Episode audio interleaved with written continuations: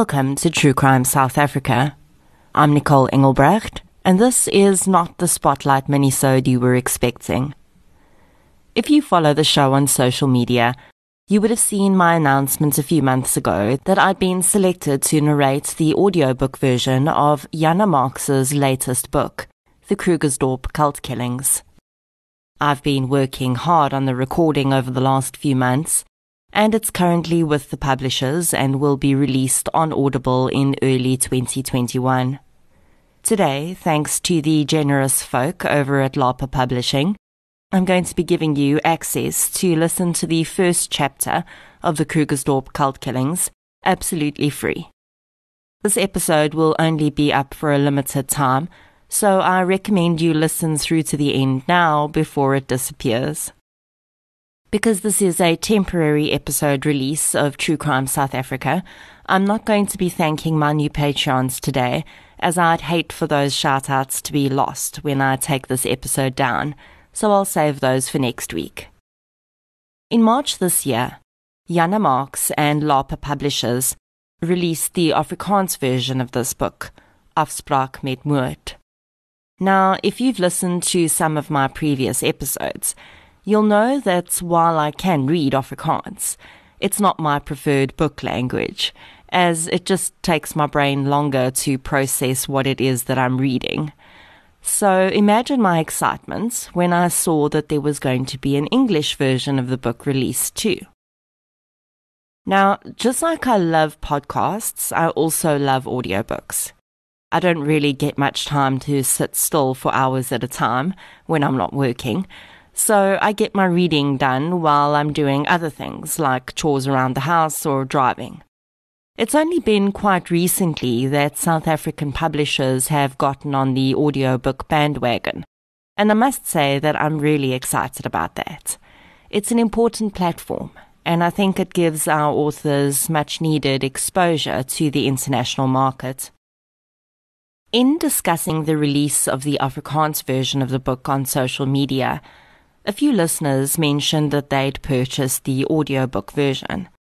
When I saw that there was an English version coming out, the gears in my brain started turning. Most of you will know that when I started this podcast, I had absolutely no experience in storytelling in this format. I'd been a hobby writer for many years, and for the last two years I've been writing professionally, but I've never told stories in an audio format.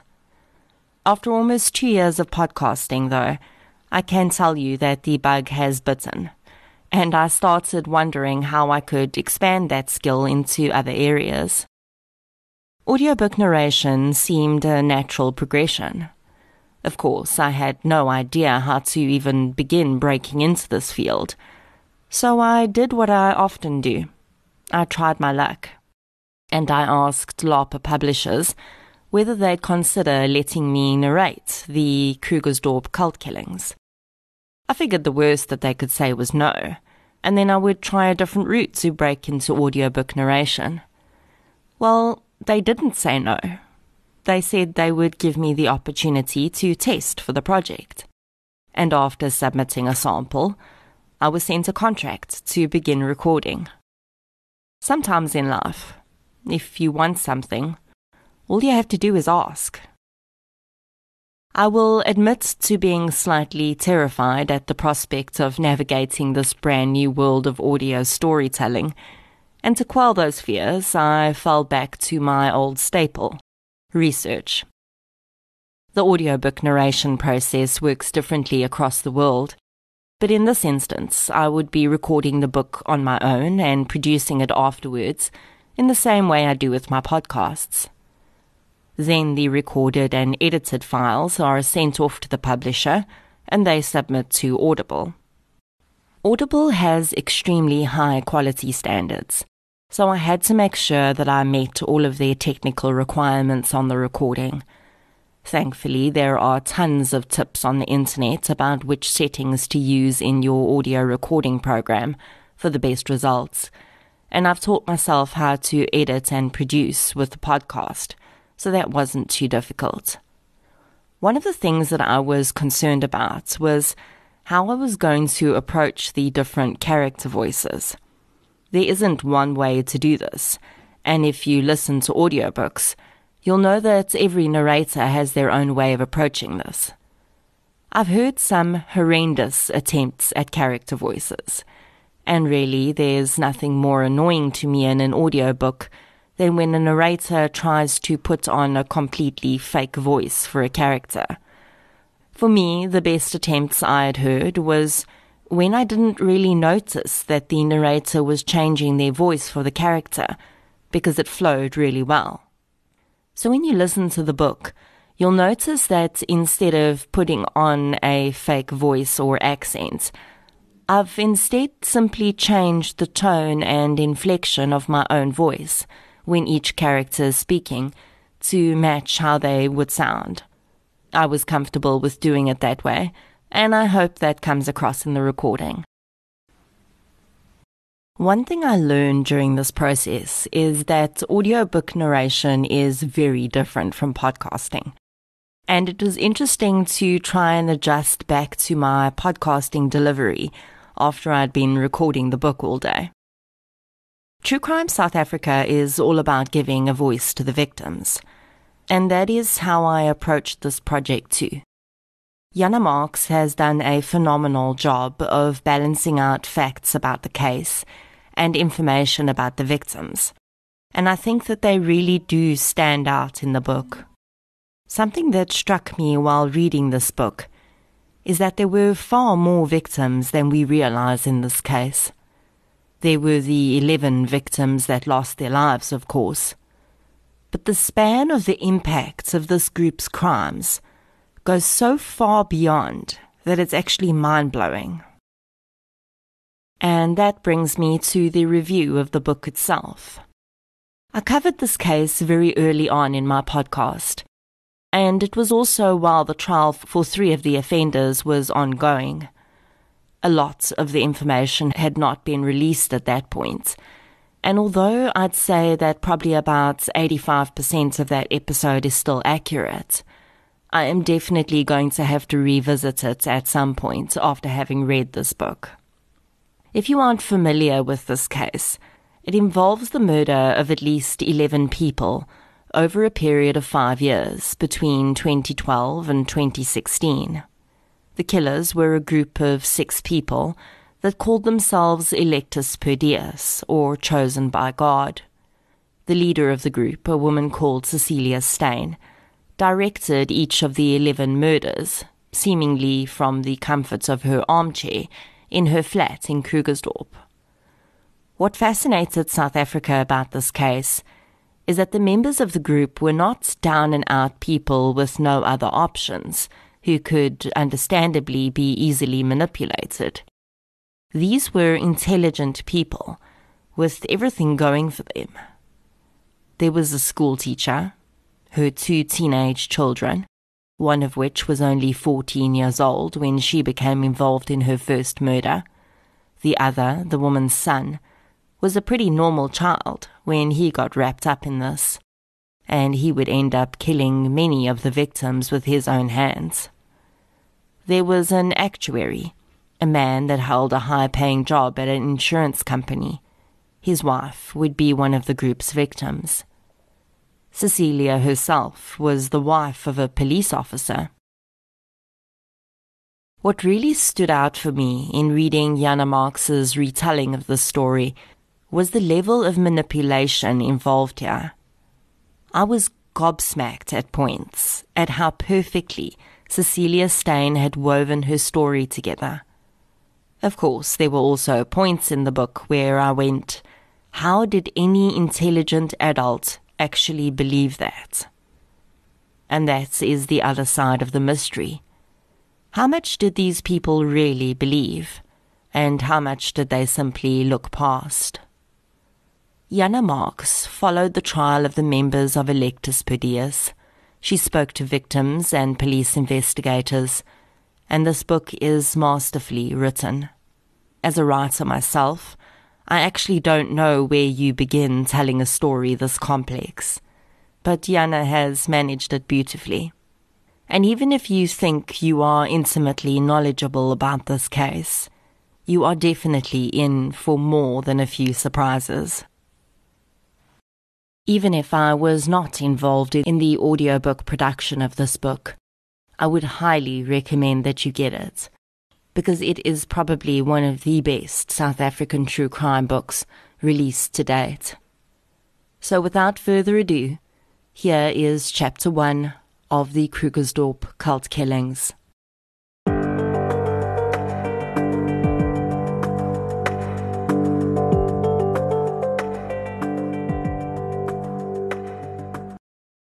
Chapter 1 Mastermind Cecilia Steyn pleads not guilty. Click, clack, click, clack.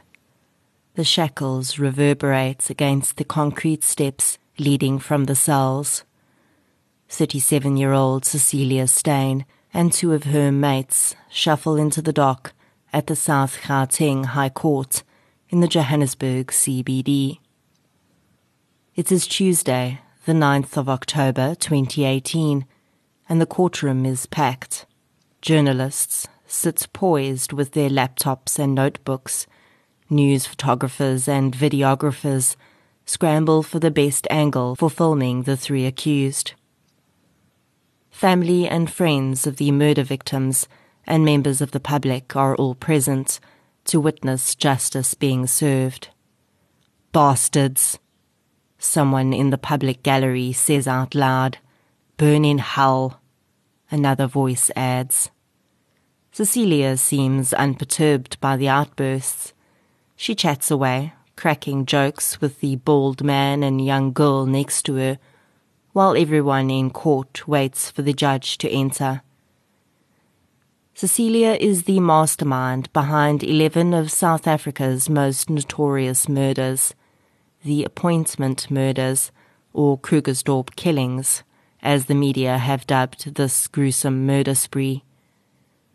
The state argues that Cecilia and her co-accused are members of a bizarre Krugersdorp criminal gang that murdered 11 people in cold blood for money and personal gain. Cecilia's gang had all the elements of a cult. The first murders had spiritual or revenge motives, but those that followed were committed solely for money, for as little as a few hundred rand.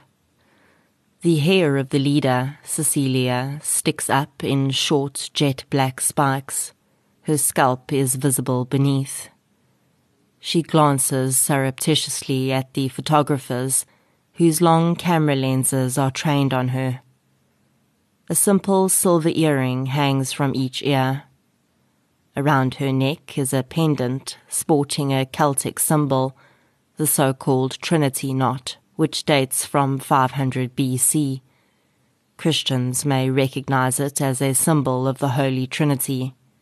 It's chilly in court, even though high summer weather is raging outside. A young woman slips into the public gallery behind the three accused. Kezia McAlpine. Her husband, Kevin McAlpine, a broker, was strangled for 1,300 rand in one of the Krugersdorp killings. The murderers had set up a professional appointment with him. He was under the impression that they were seeking financial advice. Kezia now raises their three year old son alone. She greets Fadi de Wit, the brother of another victim Hanli Lategan, an estate agent. Hanli thought that she was going to show the murderers a property when she was murdered in cold blood and dumped in the bushes along a dirt road where schoolchildren stumbled upon her corpse. And all for 3,000 rand and her cell phone, watch, and wedding ring. At the back of the public gallery sits Nina Scott Dawkins, the gang murdered her father and mother, Peter and Joan Mayer, in their home for 700 Rand. Nina has since had no choice but to take on the responsibilities of the family business. The victims also include a lawyer and a pastor, ordinary people who arrived at normal sounding business appointments, not knowing that their appointment was, in fact, with death. At first glance, the members of the gang, even those who have already been sentenced, seem so ordinary. Afrikaans speaking Krugersdorp residents with respectable careers, such as an English high school teacher and an actuary, and even two young adults. Just recently, the young woman achieved six distinctions in matric and had been selected to study medicine at university. It was the A student's own mother who foiled her plans. Instead, she was forced to commit murder. The barbaric murders sent shockwaves through the country. How was it possible for a band of serial killers to evade authorities for four years while committing one gruesome murder after another? How could one woman manipulate five apparently educated, accountable people into murdering 11 human beings in cold blood. All rise, the court orderly says, and Judge Ellem Jacob Francis enters the courtroom. Advocate Gerrit Roberts, SC, Chief Prosecutor, prepares to put the charges to Cecilia and her co accused. 11 murders, racketeering, the orchestration of, no, the mastermind behind a criminal enterprise, robbery with aggravating circumstances, fraud, identity theft, more fraud, 32 counts on the indictment. Although not physically involved in the various attacks, these attacks were initiated, planned, and ordered by accused two Cecilia Steyn. Advocate Roberts tells the court. How do you plead? The judge asks Cecilia after every charge is presented to her. Not guilty. She answers 32 times. With each charge, her eyebrows shoot up slightly as if she's surprised at what's being put to her. She looks the judge straight in the eye and answers firmly. She doesn't speak very loudly, but there's a self confidence about her. Does she really believe in her own innocence? Or is this just another of the masterful manipulation techniques she's demonstrated over the years? Someone in the public gallery starts sobbing. Seven months after that day in court, Cecilia's 63 year old parents Piet and Mara Brunt are braaiing in front of the garage on the small holding in Randfontein. It's the afternoon of Friday, the 3rd of May, 2019, ten days before their daughter's trial is set to resume. The small holding near the Highway Cafe in Randfontein is enclosed by palisade fencing. Piet waves at the neighbours driving past on the dirt road as he opens the gate to the long driveway for me. Sorry that I had to cancel our meeting earlier today. When an opportunity comes along, we must seize it, you see? He says, somewhat embarrassed. He's dressed comfortably in a golf shirt and sweatpants. Piet's now retired after working for years as an electrician at Goldfields and other gold mines in Westonaria, does odd jobs these days so that he and his wife can make ends meet. Sometimes he shares what he earns with his landlords, who provide him with board and lodging on the small holding. Today I made 17,000 rand, of which I can keep half, he says. Which is why the Brunts can afford to braai tonight. These are difficult times. After my daughter was arrested, we lost everything. We used to have a business. It went well. But the Hawks froze our accounts, Piet says. They've been living on the small holding for three years now. We live in a room in the house here. It's actually their house, Mara says, gesturing in the direction of a man talking to a young boy a few meters away. This double garage is our lounge. Go inside and fetch a chair for the girl, she instructs her husband. Mara then settles into her own wire chair and immediately lights a cigarette. White plaster is peeling off the walls in places. The homeowner's children cavort around the large lawn with their two dogs until their parents herd them into the car and they drive off. Piet munches on a lamb chop straight from the braai. The dusky autumn evening turns cool, but that doesn't seem to bother the Brunts. Both look much older than the early sixties they find themselves in. Mara's grey hair brushes her shoulders. Their daughter, Cecilia, has inherited her father's nose and eyes. We can't even go shopping. We have to ask people to do some shopping for us. And we can't go to court either. They call us names and spit on us, says Mara. Poppy used to have pets too. Her rabbit's name was Gizmo. And over the years, she must have had nine or ten cats at home. She was particularly fond of a black cat I rescued from the substation at Ventersdorp. I don't remember its name. Piet tells me. Cecilia's late grandfather used to call her Poppy, and the name stuck, he explains.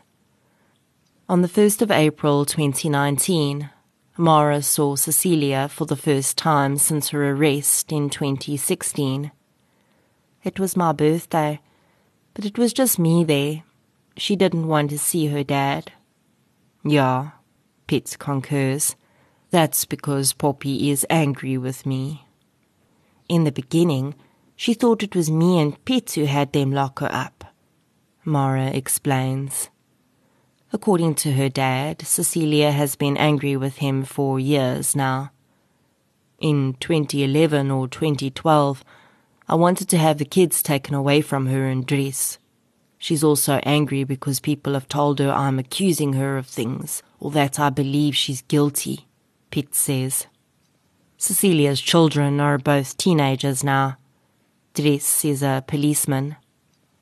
Mara lights her second cigarette.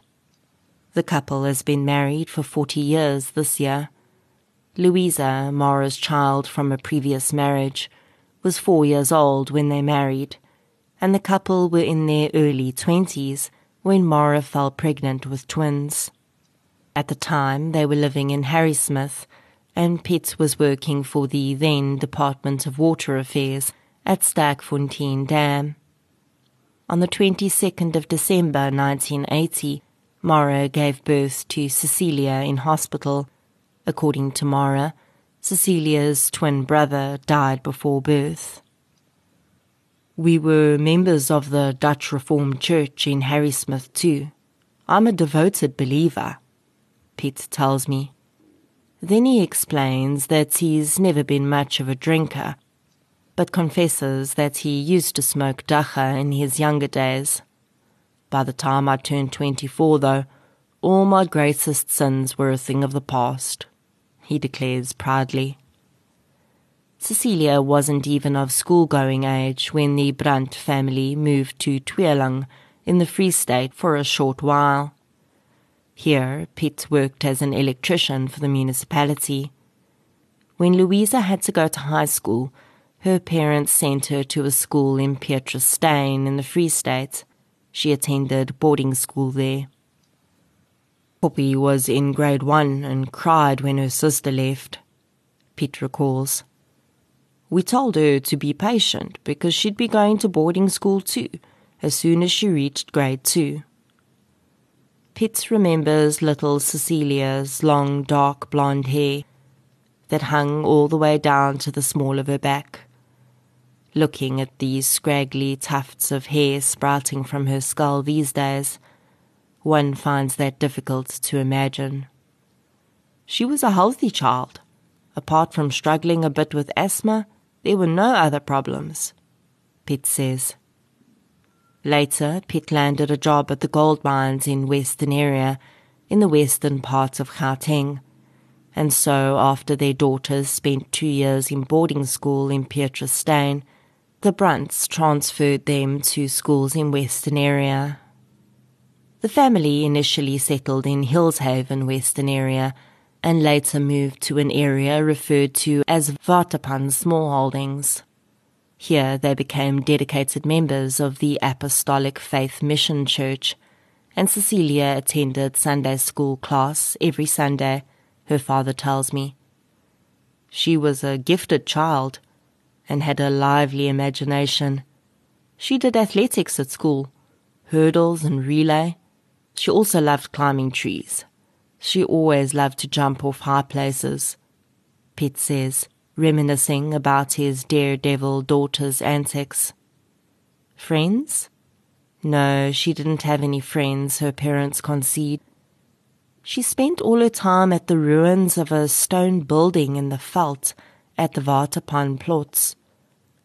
There she tried to catch spiders and once even a snake, Mara says. Apparently, Cecilia and her sister got along well. The family didn't go away for holidays. According to his wife, Pitt was married to his work. C wasn't like other little girls, Mara tells me. Don't even think of giving her a doll. Give her plastic guns or pop guns. She's always hated dresses. She's a lesbian, Pitt says. No, she's not, Mara retorts. She had relationships with her girlfriends. My wife doesn't want to believe it, but it's true, Pitt says. He remembers Cecilia as a quarrelsome child right from the outset. She wouldn't go looking for trouble, but if you gave her any nonsense, she would defend herself. She's not afraid, he says. He tells me that Cecilia was only eight or nine years old when the boarding master at Petrus Steyn phoned him. He called me to tell me that my child had smashed the window of a bottle store. At first I thought he was lying, but that's how she is. Don't dare her. She also hurled stuff at a BMW, breaking its lights. If you dare her to do something, she'll do it. She gets it from me. I'm like that too. Pitt says. People think they can walk all over me because I had polio in one of my legs. But don't dare me to do something and expect to walk all over me. Cecilia was expelled from Westonaria High in grade 9. She was 14 years old. According to the police, it was because she was involved in occultism. Her parents believe that her alleged involvement in Satanism is a lie, although they remember that day as if it were only yesterday. Pitt's brother died, and we went to the funeral, Mara tells me. C went to stay over at Louisa's in laws. When we got back, they told us to fetch the house key from the police station because Cecilia had disappeared into the koppies the previous evening. When we got to the police station, they told us our child was involved in Satanism. They searched my house. The police subsequently sent a report to the school and Cecilia was expelled. The fact that Cecilia loved to dress like a goth didn't help her case either. Mara then tried to enroll the expelled 14 year old at Ventersdorp High but the police report followed Cecilia everywhere she went. Shortly after starting at her new school, the principal called Mara and asked her to fetch her child before they expelled her. Cecilia's school days were over. Cecilia apparently devoted her life to God in 1996 when she and her family were members of the Full Gospel Church in Westonaria. She also underwent deliverance in this church, a spiritual practice in which curses are broken and demons driven out. She's said to have been baptized afterwards. Could it be their daughter who had thought up such murderous plans? Never, Mara says. The police think that Cecilia is the mastermind, but they have it all wrong. If she says she didn't know anything about it, she didn't. I can tell when my child is lying. But, Pitt, isn't entirely convinced.